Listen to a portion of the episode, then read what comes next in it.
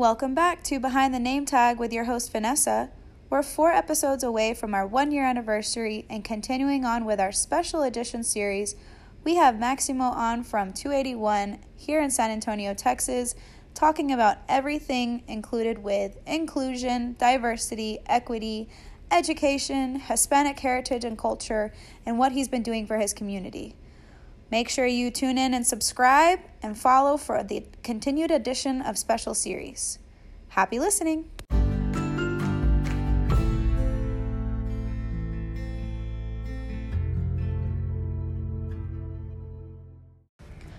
Welcome back to Behind the Name Tag More Than a Coach Why Coaches Are Humans Too. On this podcast, we now interview lifetime employees across the nation to find out who they truly are and what makes them tick, not just coaches. Today, we have on Maximo from 281 here in San Antonio, Texas. Maximo, how has your morning been? Wow, thank you so much. What a phenomenal uh, intro, uh, segue into your, your podcast, your program. Much respect. Hats off to you for you know, taking on this initiative. My morning has been great.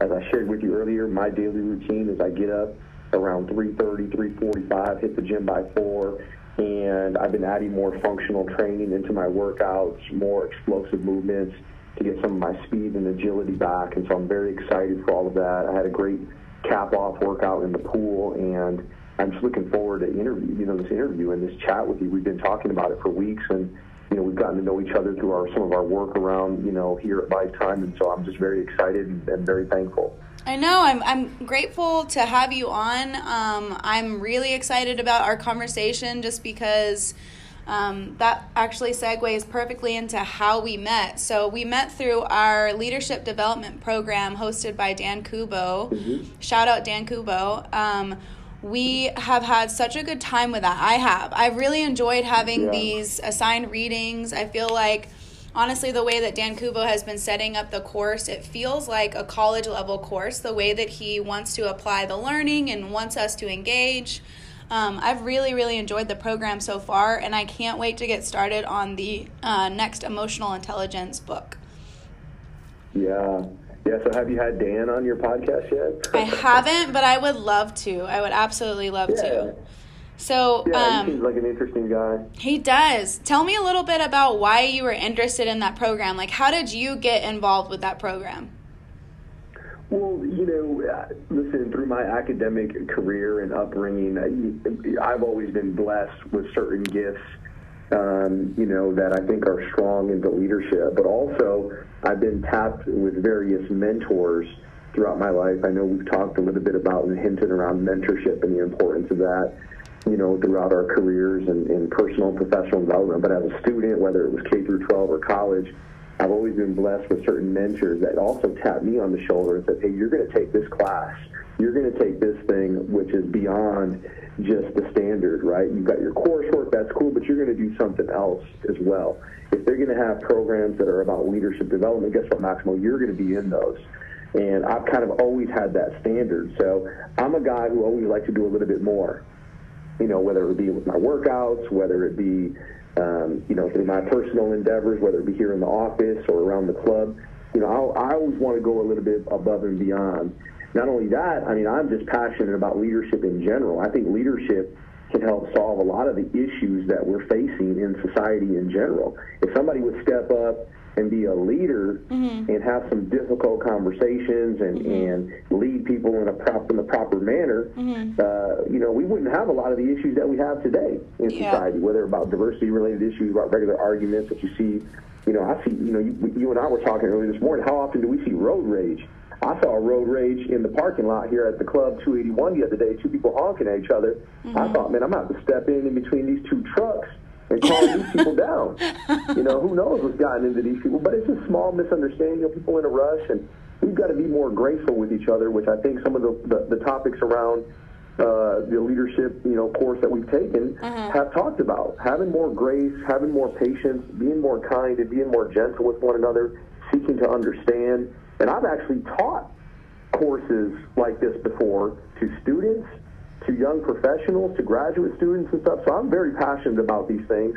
And it's just about going above and beyond. That's what I want to do. I live up to my name So if you don't know, Maximo means the maximum translated from Spanish to English. So I, I try to live up to that name, which I do every now and then. And even if I fall short, I think I'm still living it, living it up to the max. I love that, Maximo. Now, I, I love this question because I think it always brings up good, thought provoking moments. So I'm going to ask you a twofold question. Um.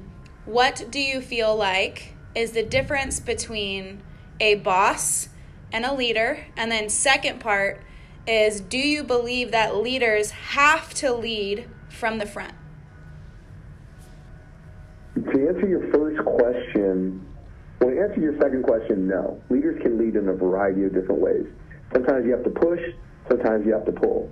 Okay? Sometimes the leaders have to be in the back of the pack to, mm-hmm. to talk to the people that need it, you know, the most. Mm-hmm. Right? The people, for me, I like helping people that have been given up on. Yeah. You know, I've done a lot of work with at risk, quote unquote, at risk students. Mm-hmm. And the ones that are getting ready to be suspended and expelled from the schools and the school district, those are the students I want to work with. Mm-hmm. Because the ones that are already getting A's and B's and being respectful and doing the right things and have a little bit of issues here and there, and granted, nobody's perfect, they may have a little bit of, of things here and there those ones are going to be okay. Right. The teachers will get through to them, and, and their parents will get through. I want to talk to the kids that don't have parents. Right.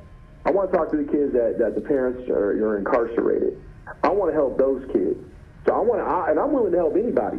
Right. You know, I like to think steel sharpens steel. So as a leader, the difference between a leader and a boss is that a leader does what's best for people.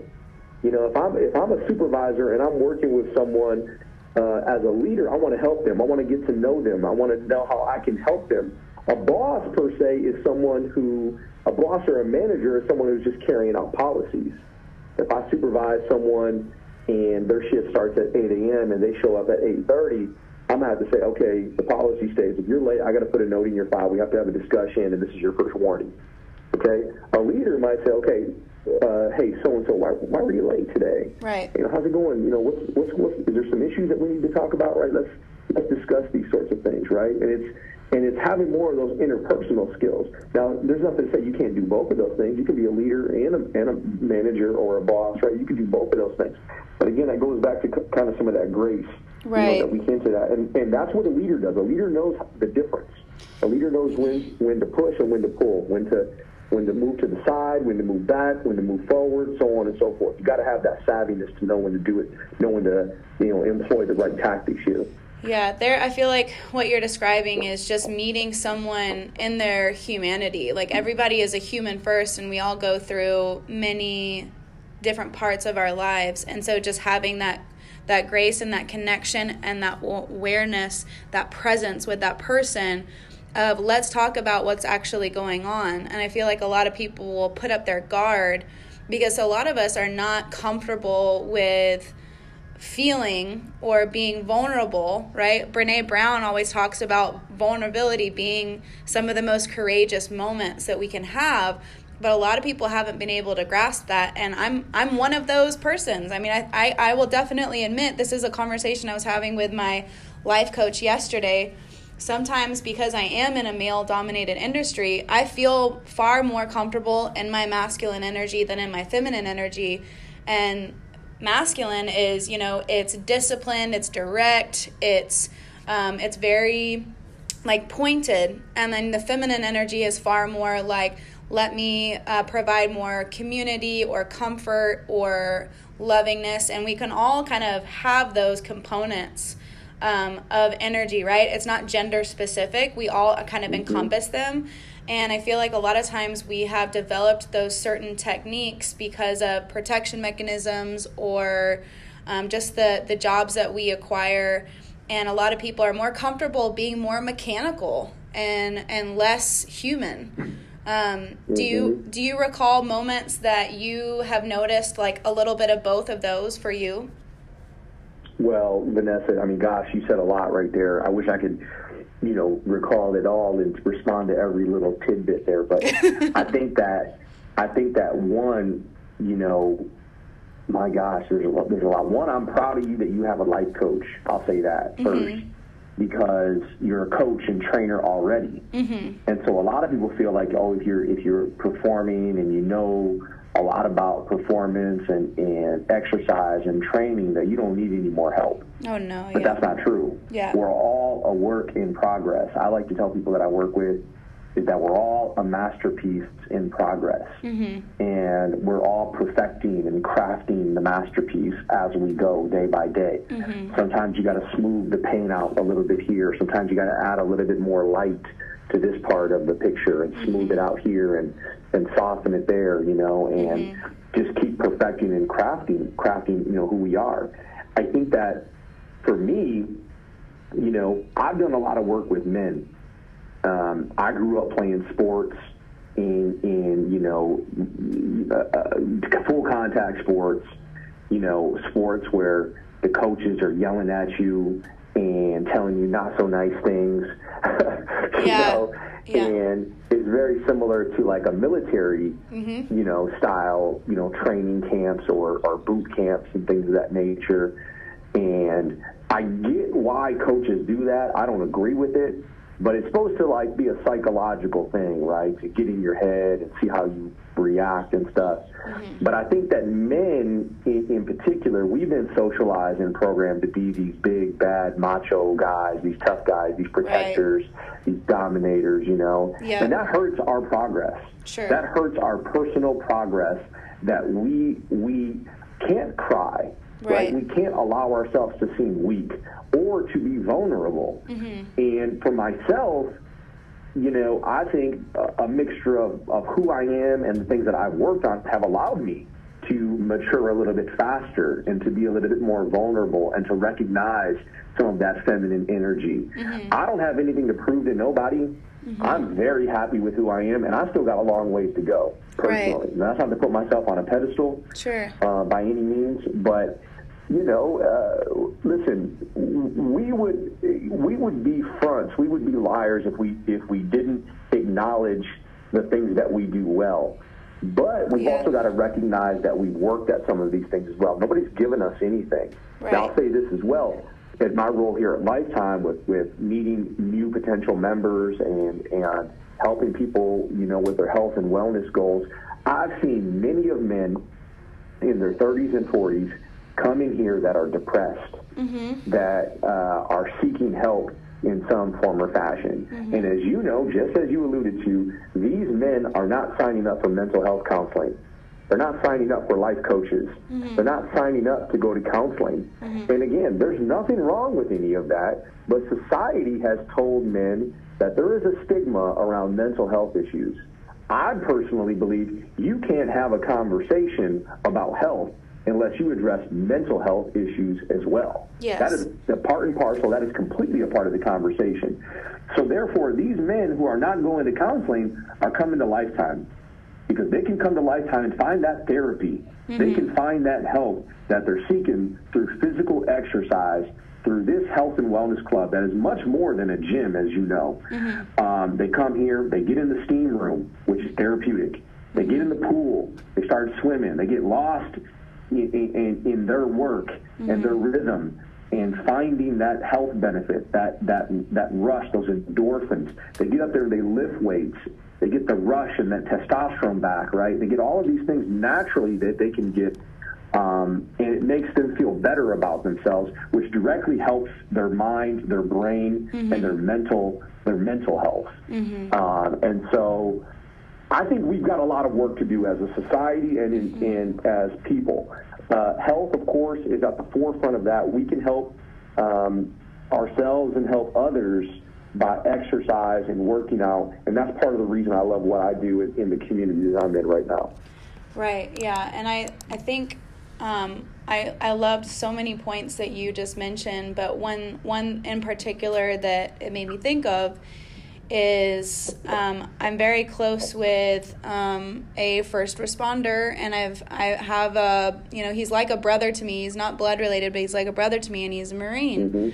And and I grew up around guys like that. That those were who I just kind of I ended up kind of becoming closer to because I was always kind of the tom uh, tomboy growing up. So I've heard the conversations. I I pay attention, and I just feel like there were moments of conversation where it was brought up if I allowed myself to feel I don't know that I would be able to come back. That was an actual statement. And it's because there is so much balled up, there's so much bottled up that they wouldn't be able to comprehend how to organize, articulate, and place the emotions and feelings. And just kind of like what you were talking about, like women, it's very normal to have mm-hmm. discussions about what we're feeling, when we're feeling it, why we're feeling it. It was very much catered at a young age to to talk about these things. And for men, it was very much seen as why why are you talking about your feelings? Don't be a girl.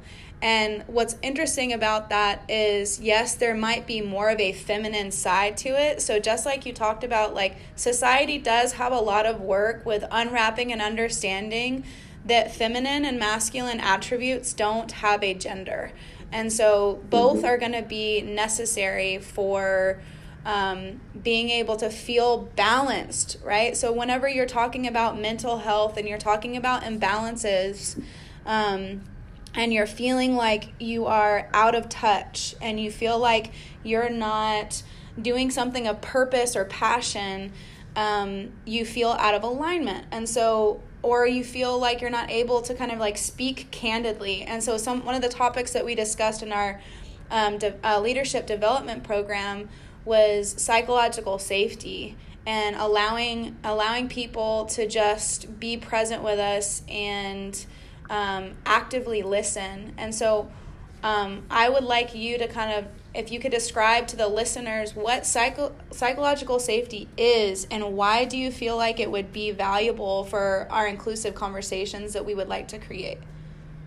Yeah, yeah. And listen, I mean, I think that when you, when you truly allow yourself to be present and to be honest and to be open and to just allow yourself to feel. Yeah you know, that is when you're the safest.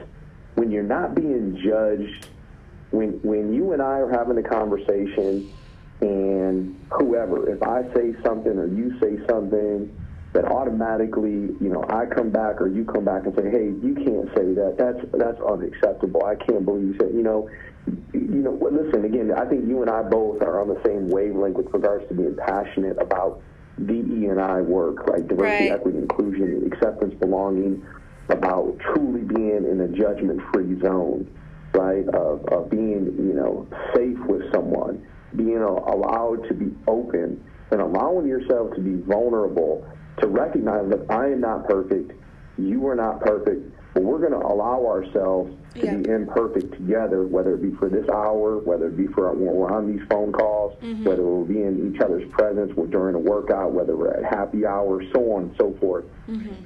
That's when people are the healthiest. Right. That's when people allow themselves to grow. Mm-hmm. That's when people recognize, hey, people ain't half bad. Mm-hmm. And people don't mean bad, right? There, mm-hmm. there, there's some things that people don't know just as of yet but that doesn't mean we have to get rid of them. That right. doesn't mean we have to discard them.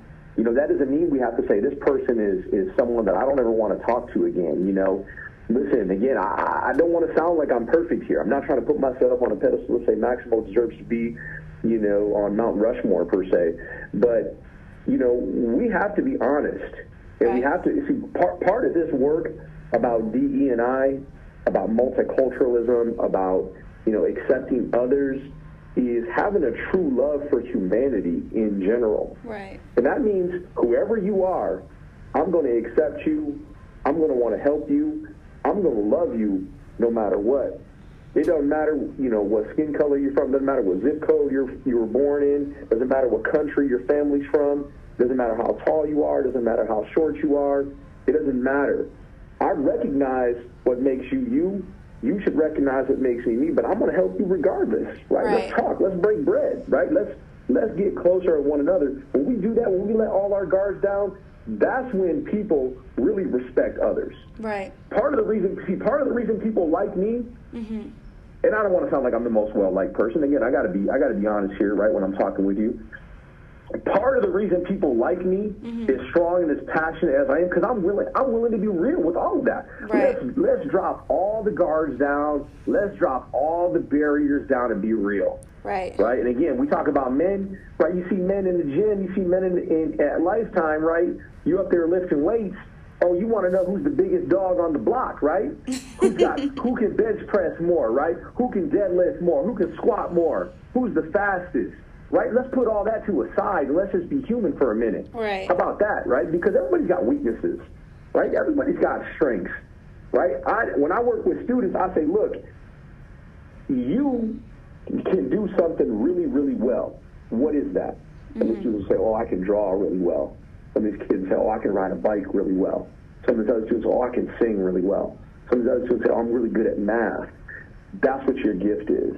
Mm-hmm. That's your humanity mm-hmm. right there. Mm-hmm. You know, and that doesn't mean you're better than anyone, doesn't mean you're worse than anyone. Mm-hmm. What it means is that if we allow ourselves to be ourselves, mm-hmm. that's the beauty in life right there, and there's the connection that we have. Yeah. Right? That's why that's why when you break it all down to brass tacks, when someone's really good at something, man, you want to know those people. You want right. to get to know them. You want to get next to them. You want to talk to them. You want to figure out how you can have some of that too. Right.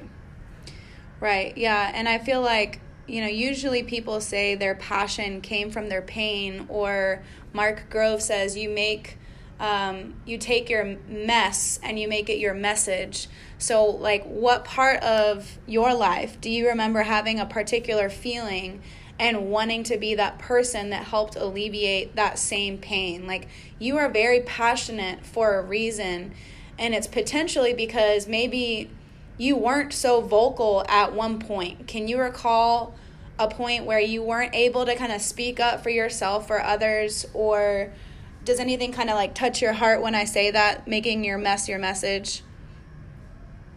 Well, I think that a lot of things come to mind just as we're talking here, right? I mean, mm-hmm. you, get, you say something and then five seconds later something else comes to my mind. Yeah.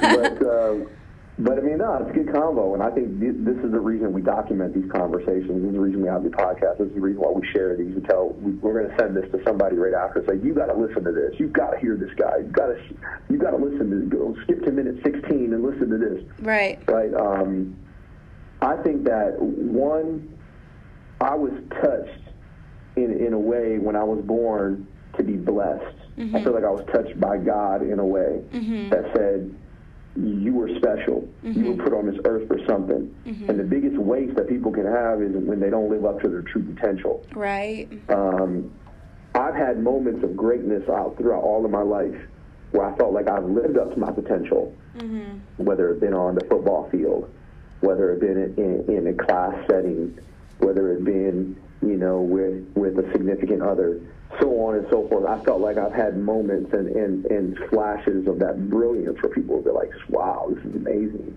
Or, or wow, this is truly living in that zone, living in that flow state.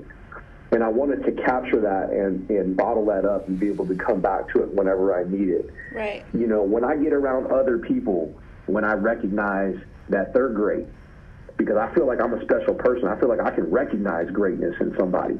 I feel like I can spend five minutes, five seconds with someone and say, okay, here's a special, here's a special person right here.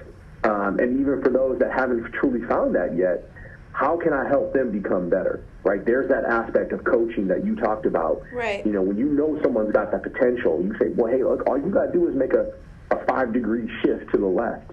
All you got to do is position your toes a little bit more out. You know, all you got to do is is you know hold on for five or ten seconds longer, and there you go. You're on to something. Those are the little things that people are going to do. Because if we if we go to people right now and say, okay, you got to do X, Y, Z, A, B, C, D, those are hard changes to make.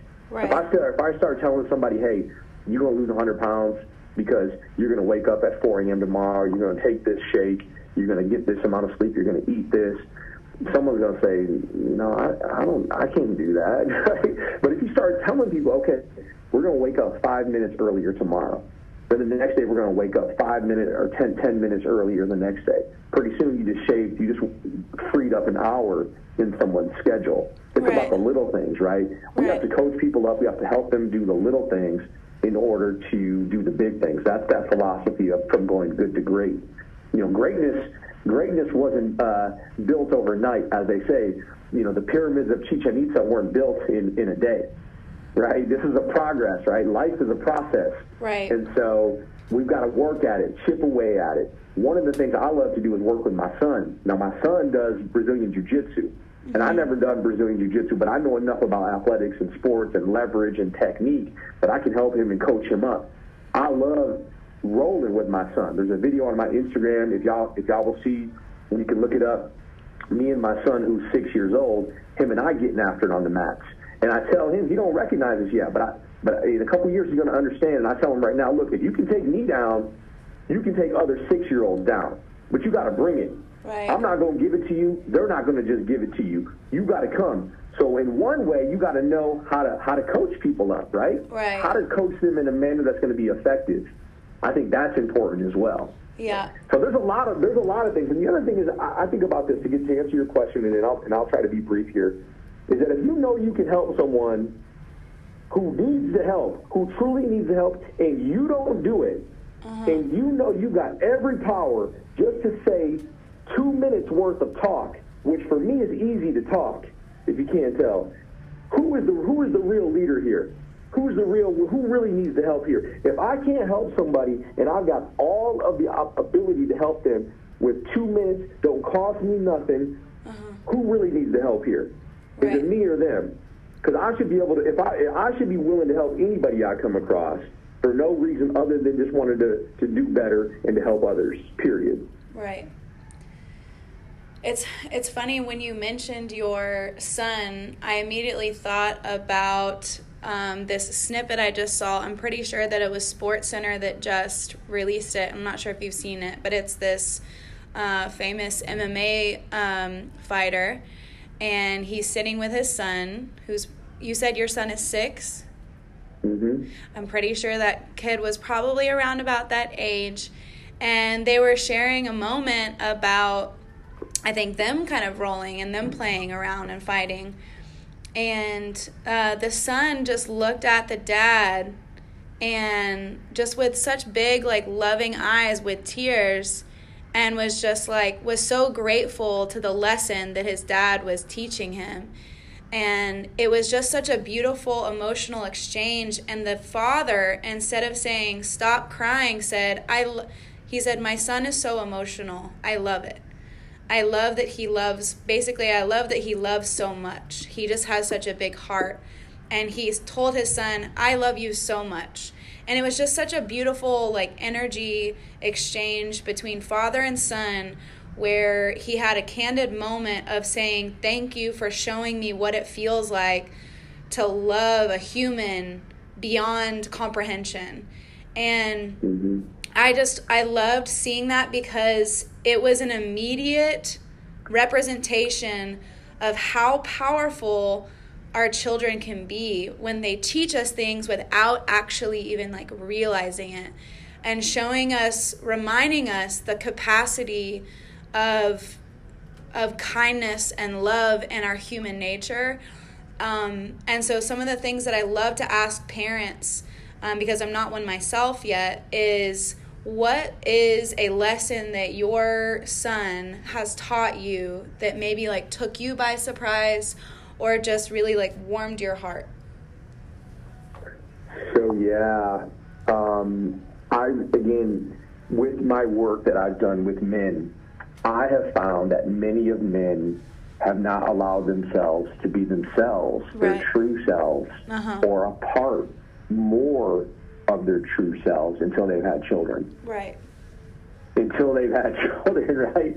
So that's when some of that vulnerability comes comes to you when um, when you when you have kids and you start to recognize that you've got another human being who's probably more like you than anybody else in this world. Right. I have a son and a daughter. My son is six. My daughter's two. Love them to death.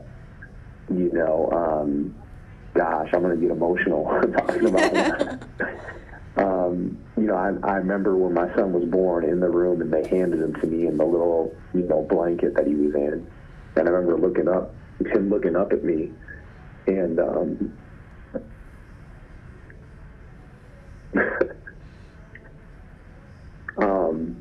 you know, just thinking, wow, I have a son now. And, um, you know, thinking about all the things that he could become. And, um, you know, all the things that I owe him, all the things that I'm going to teach him, all the things that I'm going to pour into him um, to help him, you know, be confident enough to take on this world. Because, as you know, um, you know, listen, life can be relatively easy, but life can also be very difficult for people. Right. And, you know, for me, it's about optimizing, you know, our humanity, right? It's about helping people, no matter where they're at. Again, you you asked me earlier. Um, I feel like I'm blessed, right? I, you know, I feel like I'm a superhuman. And I feel like I'm just that way just by being alive. It's not because I'm the strongest. It's not because I'm the fastest or the smartest. It's just because I'm just of who I am, of all of the work I've poured into myself, that I feel like I'm a superhuman. I feel like I can help anybody, can help anybody get better, and just make have a better day and develop, you know, their their weaknesses into strengths little by little, mm-hmm. talking people up. You know, depression is so real, right. you know, these days and if I could talk, if I could spend a half hour with anybody, I feel like I can help them in some form or fashion. And with my son and my daughter now, um, you know, I owe them everything. You know, I, I have helped bring them into this world along with their mother. And so now I owe it to them to make sure that life is easy. You know, I'm gonna I'm gonna give you all the tools I need to give you mm-hmm. right? Whether it be at jujitsu, which for athletics, for people like us, athletics, working out, training, it's more than a sport. Yeah. It's more than an activity, right? These, the plates that we put on a barbell, the, the takedowns and the people that are on top of us as we're rolling in jujitsu, those are more than just objects or people. These are our obstacles. These are our, our tasks these are the objectives that we need to do in order to become better. It's all, you know, the only reason we do sports is to learn how to be better people, right? How do we strategize? How do we come up with better techniques? Those are the same skills that are going to cross over into your into your life, into your into your classwork, into your professional work, into your entrepreneurial work, into your leadership, into your your your, your running for office you know, that's all that is. If not, you're not doing it right. Right. If not, you're not you're not you're not doing what you're supposed to be doing here. You know, our brains are the strongest muscles that we have. I did a leadership course where I showed people a bunch of these uh, pictures of me working out. And I was doing squats, I was doing push-ups, I was doing you know handstand push-ups, I was doing you know snatches and cleans. And I asked them all these students. I said, okay, which muscle do you think I'm working out the most? and it was funny. They were all saying legs, and they were saying, oh, his arms, ah, chest. That's what he's working on. I said, no, man. I said, it's the mind. I said, it's the mind. The yeah. mind is the strongest muscle that we have. If we train that properly, all all else in life will be easy. It'll be Skittles. It'd be barbecue chicken on a Sunday. Easy. It'd be easy. Barbacoa and tacos. That's what it would be. easy money right there. How uh, how important do you believe uh, peace is in order to optimize our potential? Well, I mean, listen. I mean, once once people start getting into spirituality. Mm-hmm. You know, a lot of a lot of people in, in, in some religions, most religions, they'll start talking about peace and love and harmony. But once you start getting into spirituality and being still and being calm and being peaceful in your heart, mm-hmm. um, that's when you can really feel for other people, right? Mm-hmm. Those guys that I was talking about that are having road rage in the parking lot at Lifetime 281, mm-hmm. you know, they didn't have peace in their heart in those particular moments. You know, like I said, I have peace in my heart. I don't want to fight with nobody. Mm-hmm. I don't like fighting. Now I can I know when to when to turn it up if I need to to turn that switch on, mm-hmm. but I don't I don't really have that in my heart. It's not nice. It's not cool. It's not right. who I am. I don't want to inflict harm or damage on anyone because that's the opposite of peace, right? It's rage and anger and hostility and resentment. Right. Um, you know, there's certain things we got to let go of. Right. There's certain things that aren't that aren't worth it. I had a conversation um, with a with a friend and a sister she's um, she's indigenous or Latina, as people would know her to be, right? She's indigenous and Spanish. And I asked her, I said, hey, what color are your eyes? I noticed she had she had you know lighter complexion eyes. And she goes, well, they, they sometimes get light. She goes, that's the that's the European in me that I resent. and you know, and I kind of laughed. I kind of laughed at her when she said that because you know a lot of Latino people, Mexican people who are blended between they're they're a mixture, an amalgamation, a mestizo of Mexican. Uh, the Mexican folks are a mixture of indigenous uh, people and Spanish people, and some Mexican folks um, you know, they have a they, they gravitate to one side or the other, more indigenous or more Spanish. Now, most of us, for, for the most part, will be well, we're just Mexican. But some people have gone back and traced the lineage and felt like they're more indigenous or more Spanish than the other, which there's an argument to and from both of those. Um, but I just thought it was funny that that she said that. Well, that's the European in me, you know, that I that I used to resent. And I told her, I said, you know, that was kind of funny, you know, that we can, you know, because we can kind of talk like that and kind of joke, right, being in that in group. But I said, look, it's not worth it, right? I mean, you don't need to resent yourself. I mean, you're, you're beautiful the way you are, right? We are, we are who we are. We wouldn't be who we are if we didn't have that Spanish and that, that indigenous blood in us. We would be somebody else if it was, you know, otherwise, and we wouldn't know who we were. So, mm-hmm. you know, it's complicated. It's complicated. All this stuff is complicated. yeah, yeah. I think that you know there is there's a lot of power in peace but i think a lot of people that um, are able to hold a lot of peace in the middle of chaos have really experienced a lot of of um, trial and tribulation because they understand that um, in the middle of chaos in order to kind of set it like settle it and de-escalate it they, they have to create the environment that they want um, of the opposing factor, right? So, but it's interesting. I was talking to this um, to one of my friends yesterday. Is that there are some people that all they have ever known their entire life is chaos, and so they mm-hmm. will either attract chaos, create chaos, um, just because that's where they feel the most comfort. They don't understand stillness or they don't understand um, a calming effect. They they don't know what that feels like, and when it when they do come into it, um, they know it feels foreign. Um, and so I think that sometimes that's kind of what I connect with being an agent of change with our inclusion our inclusion council that you and I are also a part of is we have to be very delicate about how we create a little bit of chaos in order to create a little bit of peace in our in our world and be agents of change and mm-hmm.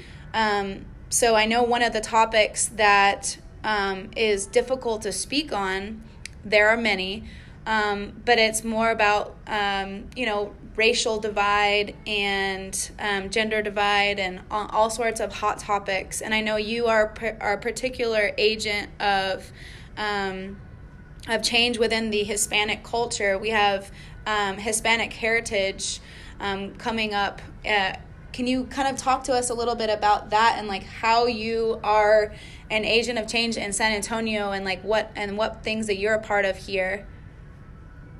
Mm-hmm. So one, again, I appreciate you for doing the things you do for stepping out outside of the box because you don't have to do any of this stuff. You don't have to talk about any any of these issues but you're doing it because you're leading from a place of love. A true, a true revolution, a, great revolutionary once said, "A true revolution guided by a great feeling of love." And so long as this work that we do comes from a place of love, yep. a place of servant leadership, yep. a place from truly wanting to help others, we'll never be in the wrong. Right. We'll never be in the wrong. So I don't got to walk on eggshells around nobody, right. not one person. I don't have to hold my tongue because we got to be honest. Right. Right? We got to be honest, right? If we really want to fix things, you got to be honest, right? If, if, if you have a client that you're working with and they're telling each other face, yeah, man, I just can't lose weight or I just can't overcome this this sugar addiction. I can't do these things. Mm-hmm. And then they mm-hmm. go home and they're sitting on the couch and they're they're eating sugar, straight up eating sugar, straight up. And they're coming back to you the next day. Wow, I just can't. I, you know, I'm doing all the right things. I just can't can't figure out why I'm not can't break this here because because they're not being honest with you. They're not being honest with themselves. Right. Right? We got to be honest. This country needs to look itself in the mirror. And that's one of the things that it's never wanted to do. the hypocrisy that is that has bled into many of people in this country. Um, it, it's it's never been something people want to own up to, but that's okay. That's okay. That's why we have to be those agents of change that you talked about. Right. That's why we got to be willing to step out of the comfort zone. That's why we got to be willing to ask people some of those tough questions. That's why we got to push the envelope. And I'm not afraid to do it because, again, I feel like that's what I was chosen to do. That's what I was put on this earth to do. Right. Again, if I know certain things and if I don't share those things with other people, what does that say about me? Right? Right. What does it mean? That means I'm not stepping into my true full potential. Right? Again, the people that I see that have prejudice, that have hate on their mind and their hearts for whatever reason, guess what? A lot of those people really ain't bad people. They're really not bad people. They Right. just need to be checked Yeah. in a manner that can speak to them. Now, people don't want to be confronted. People don't want to be put on blast. People mm-hmm. don't want to have to be shamed out of their boots per se. Mm-hmm. But that's why you got to get to know people. Right. I like to consider myself to be a people whisperer. So if I find somebody, I listen. I tell you, I'll give you a, an example.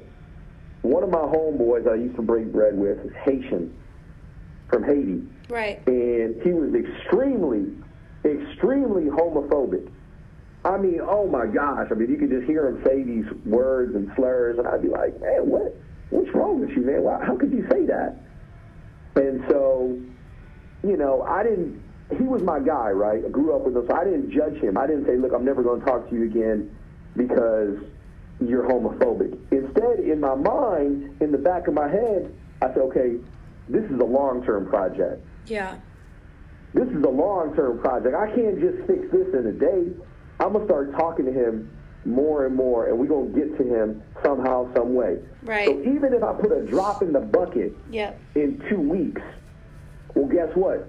Maybe in a year, something else happens, and then maybe in six months after that, he has a conversation with his significant other that opens him up a little bit more. Right. And then maybe two weeks later, he watches a movie or a film or has a moment that something comes to him and he says, you know what? Maybe I was wrong all along. Mm-hmm. Maybe I maybe I shouldn't be homophobic. Mm-hmm. Maybe that ain't cool. Mm-hmm. Maybe I need to be more accepting, and maybe I need to put myself, you know, uh, work on myself to recognize how I was wrong. That's how I believe you get through to certain people. That's how I believe you work with certain people because really, man, you know, none of this stuff, none of this stuff has a place in society. We shouldn't be hating on nobody, no person, no one over no thing. Right. No reason. No think- reason. There's no reason for it. Why would I do that? I think it don't make me a better person. I mean, what is up with this crabs in a bucket mentality? Why do we have that? Who taught us that? right. That's what we need to unlearn. And I'm willing to go and take anybody to school any day. Ooh, yeah, like unlearning is such a powerful thing. Um, but I think that it's a luxury to be able to sit in a space of awareness to realize that you need to unlearn something. And I think, you know, what you were talking about, it's in it's making investments in people and people appreciate consistency and people showing up for them. They they notice patterns. They notice people being honest. We're we're energe- we're literal energetic beings, so we know when energy is off, right? And Yeah, one of the yeah. topics that you were talking about on our last inclusion call was how do we show up for lifetime and all of our members and all of our coworkers and make them understand that we're here and it's meaningful. And what we want to do is is make an actual difference. And this is not for saving face. This is not for putting the stamp on lifetime and saying they have an inclusion council and hush hush everything else we're good to go. It's a matter of truly having moments where we shake up and we stop saying the PC thing or we stop saying the corporate acceptable thing and we have some real conversations so that we're able to really show up in our humanness. And and like you said like really reflect on the things of our shortcomings and stop sweeping it under the table and notice the inequalities lack of equity um, and have these uncomfortable conversations because we don't grow in comfort. Um, so. I would love for you to just kind of talk a little bit about why the Inclusion Council matters to you, why it matters in general, and how how you feel like you're you're starting that movement with yourself. Yeah. Yeah, so we're touching on a lot, and I feel like I'm not doing some of these questions uh, or due justice, but that's okay. you know, I know we've we're, we're talking off the cuff here, which is important, um, just to be real and to be open, and it's not prescriptive and pre-planned. But I think one thing is that again, I have the patience to work with people, some people, right? And I think that's important because what's the alternative? Right. If we cancel people, if we discard people, if we yell at people, that ain't gonna that ain't gonna help that other person. That's gonna turn them off even more. What they're gonna do is become more racist, more homophobic. They're gonna be more prejudiced. They're gonna go turn around and do a hate crime. They're gonna turn around and, and vote to take away so and so's rights. you know, right. so there's more than one way to bake a cake, let's say. Yeah. And you got to know how to do them all. You got to bake the best cake, right, when when appropriate. So I think that needs to be said.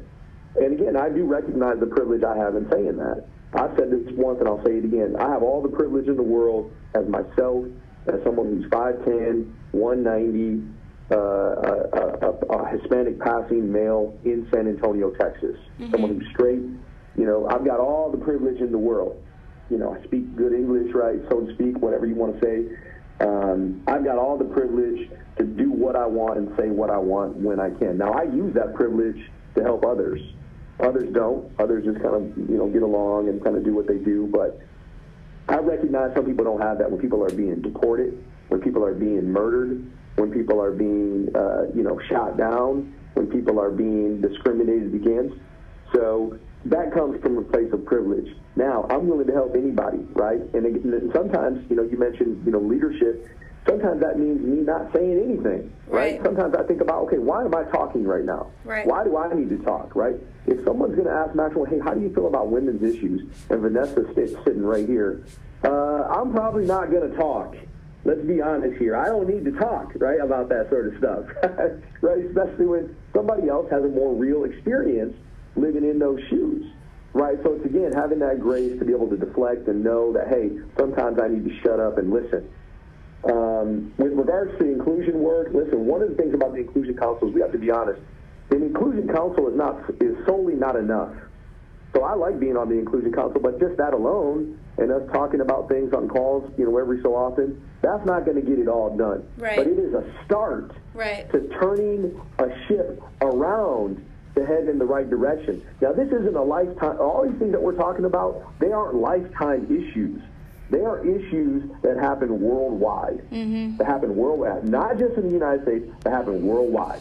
Okay? Things like homophobia, things like anti blackness, things like classism, mm-hmm. economic inequalities that, mm-hmm. that really have seeped through and, and changed a lot of our uh, uh, a lot of our ways of life. You know, uh, and so I have been uh, someone who's been very vocal on some of these calls, and I'm glad you have been too. Because again, we need to speak up. Right. And I'm not afraid to speak up. What do I got? I don't got nothing to lose. I've had a lot less than I have now. You know, uh, you know, one of the things I like to think is that this work requires uh, a, a, a movement or motivation for justice. Yeah. Right. We can talk about diversity, equity, inclusion, kindness, fairness all day long. But what are we doing to rewrite the wrongs that have been done in society, right? Those are some of the things that we really need to talk about is justice, right. about restoring, restorative justice, about um, you know fixing some of the uh, the injustices that have been done in the past. Mm-hmm. So I will, and I, and I will start promoting more. Many many of these positions that are being done at a corporate level are called JEDI positions, which is an acronym for Justice equity, diversity, and inclusion. Okay? And I like it because, first of all, if you're a Star Wars fan, you like Jedi. Two, justice, the J is the first word in there. Right. We can call it, you know, DEJI, diversity, equity, justice, and inclusion. No, it's Jedi. Yeah. Justice starting first. Right. So let's talk about justice. So again, we can talk about how we treating everybody with respect when they walk in the door. Well, guess what? You should do that anyway. Right. You should do that anyway, right? You can't give yourself a cookie just for doing the bare minimum. Right. Right. What we need to do, let's talk about the numbers. Let's talk about the, uh, the you know, we talked about this before, the amount of women in leadership positions. Right. Let's look at the numbers. And that's not only here at Lifetime, but all companies and corporations uh, countrywide, from coast to coast. Talk about it worldwide. Let's talk about the, you know, do does the um, population uh, racially and ethnically at your club make up the population? Is it reflective of the population that it serves? Right. Like that's important, right? Let's talk about the C-suite. Let's talk about who's on the board of directors at any company. Again, not just Lifetime, any company. Right. That is important because if you're going to talk the talk, you got to walk the walk. Right. Again, hypocrisy is not something I do well with. Right. And so you're again, it's about. Go ahead. Sorry, you're very involved with our community in San Antonio. And yeah. something that I wanted to make sure we were able to talk about is just particular um, you know, passion projects that you're a part of that are related to Hispanic culture with um, mm-hmm. Hispanic Heritage Month coming around. What what would you like to share with our audience that you feel like either people need to start talking more about or need to be aware of or some things that you would like to share on your heart in relation to Hispanic heritage? Oh gosh, we're going to write a book here. Um, so first and foremost, I'll say this. Every month is Black History Month. Every month is Pride Month. Every month is Women's History Month. And every month is Hispanic Heritage Month. Yes. Every month is Latinx Heritage Month. Mm-hmm. Every month is Native American Heritage Month. Mm-hmm. You know, the Hispanic people in this country are very kind, very gentle, very soft spoken, very beautiful people. Okay? And it's a shame that there is racism, that there is colorism, that people have taken advantage of these folks for so long. Mm-hmm. My family, if you go back generations ago, they were humble farm workers. They worked in car factories and just did their job. They worked hard to provide their future generations a better way of life. And that involved some form of education. That inv- involved them getting a good education. My grandfather on my dad's side had third grade education. He had a third grade education, dropped out of school in third grade so he can go work by the time he's in fourth grade. I mean, really? I mean, is that even legal? I mean, you know, but that's that's how these generations came up. There were tough times. We're talking salt of the earth people that just wanted to get along and do right by others. Okay? It's society that pulled in all these other things to outlaw their ways of life and, and to to make laws around you know you couldn't do this, you couldn't do that, which led to people getting the short end of the stick with end up people with people live, ended up living in poverty, with people end up living incarcerated, and people can talk all day long, you know, about oh Maximo, you're making excuses. I'll, listen, we can debate it all day. Uh, for people, life is made up of choices, but it can only be judged based on looking at all of the other choices people had to choose from in order to uh, with how they got along in their lives. What I'll say is this: is that the Hispanic or the Latinx people, people that come from native communities, people that come from European communities, people that come from African communities that made up this beautiful amalgamation of Hispanic or Latino people are very kind, gentle, passionate, prideful people. And we just want to get along just like everyone else does. So it hurts me to see uh, people taking advantage of people who don't speak English in this country. It hurts me to see hate crimes of people being robbed when they're just on the street trying to make a dollar um, and sell popsicles or sell tacos. It hurts me to see those hate crimes happen. It hurts me to see people that are gunned down in a Walmart in El Paso because of people who have been radicalized and people being killed, people that live just like me. It will be the worst day of my life when I find out that my mother was gunned down because she was speaking Spanish at a public a public you know uh, restaurant or a public you know park or something. Um, that will be the worst day of my life. Um, and so what I want what I'd like to say about Hispanic Heritage Month, particularly for those that are listening on the call or listening uh, to the podcast that belong to this community, one, we have a, a, a responsibility to help others We have a responsibility in this country to help people that are undocumented, people that don't speak English, people that are solely looking to find a better way for the future generations. We have a responsibility to abolish and to cancel colorism inside of our community. There should be no there should be no anti-blackness inside of our communities. We shouldn't be hating on people who have darker skin. We shouldn't be uh, favoring people who have lighter skin or lighter eyes. We should be honoring and respecting all of our people, which includes uh, honoring and respecting our indigenous brothers and sisters, whom we are as well. We are indigenous people just as much as anyone else. But we have forgotten about our indigenous brothers and sisters, and we have to pull them up and lift them up as well because they're forgotten in this country time and time again. And we've got work to do. We've got work to do, but I will tell people that we're a beautiful people, and I would tell other Hispanic or Latino people that you should be proud of who you are, and that you shouldn't say your name is Max. You should say your name is Maximo, because if they can say John and Joe and Jonathan and Jeffrey, they can say Maximo just the same. You don't have to change your name. You don't have to change up your identity. You don't have to be afraid of who you are. You can be beautiful. You can be proud. You can be loud. You can be exactly who you are every day because we're giving you the permission to do that. You should not be afraid. Um, people have been afraid and ashamed of who they were for too many generations, and we're putting that all to bed. So there's a lot to be said about quote unquote Hispanic Heritage Month. What I'll tell people, no matter who they are, is that we should honor all cultures. I love people no matter who they are. I want to know about everybody. I want to know about you know people's Irish descent, their German descent. I want to know about their upbringing in New Zealand and Australia and Japan and all of the beautiful cultures around the world. We should honor other people. Mm-hmm. Hispanic Heritage Month is coming up, which I guess we have permission to celebrate who we are for 30 days, but we can live that that beautiful truth 24/7, 365, and people got to step into that, and they got to own it. And if you really want it, you got to own it. And so go ahead and do it.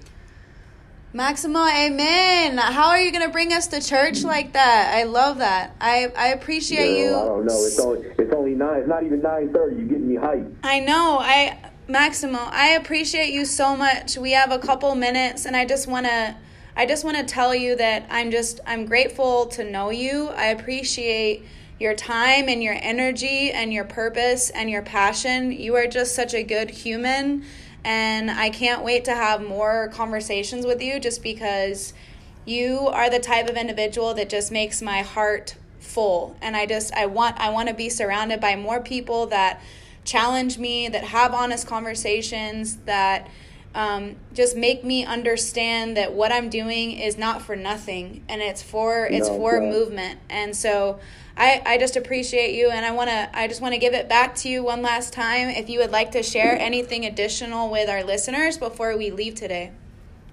No, listen, I, again, I appreciate you and this isn't the last time that we're going to talk. You know that we've mm-hmm. got a lot of different things that we can and will be working on. So let's keep those in mind. And again, we have a responsibility as good people yep. to make positive deposits and a positive energy exchange with folks you know, how many times have we walked into a room with people that are just downers and vampire suckers and yeah. energy drainers from us? And it's like, no, I don't want to be around those people. Right. I want to be around other good people because we've got our own issues to deal with.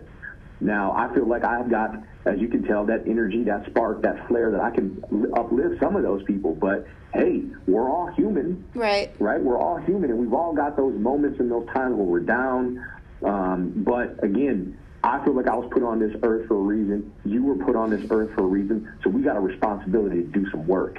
Yeah. And I'm about doing the work. I'm about doing the heavy lifting. I can do I can do the light lifting too, but I like doing the heavy lifting. And so I'm ready to go to work anytime. I'll roll up my sleeves and go to work no matter the hour. Just tell me when and where, and I'm ready to punch in. All right. And so I'll tell you this. Thank you for your time. Uh, shout out to everybody over there at the Rim, including Cosette. Shout out to our leadership development uh, committee and the Inclusion Council. I want everybody to subscribe to this podcast, and I want everyone to support Vanessa in her work. And let's keep it going in the right direction. Thank you so much. Maximo, I cannot do I cannot wait to do the work with you, brother. I appreciate you so much. Thank you for listening to Behind the Name Tag, More Than a Coach, where coaches and employees of Lifetime are humans too. I appreciate every human in their journey and I hope to continue to connect and shed light on how uniquely beautiful we all are. Our differences are what make us unique, but it's our humanity that brings us together. Stay healthy, my friends. This is your host, Vanessa, signing out.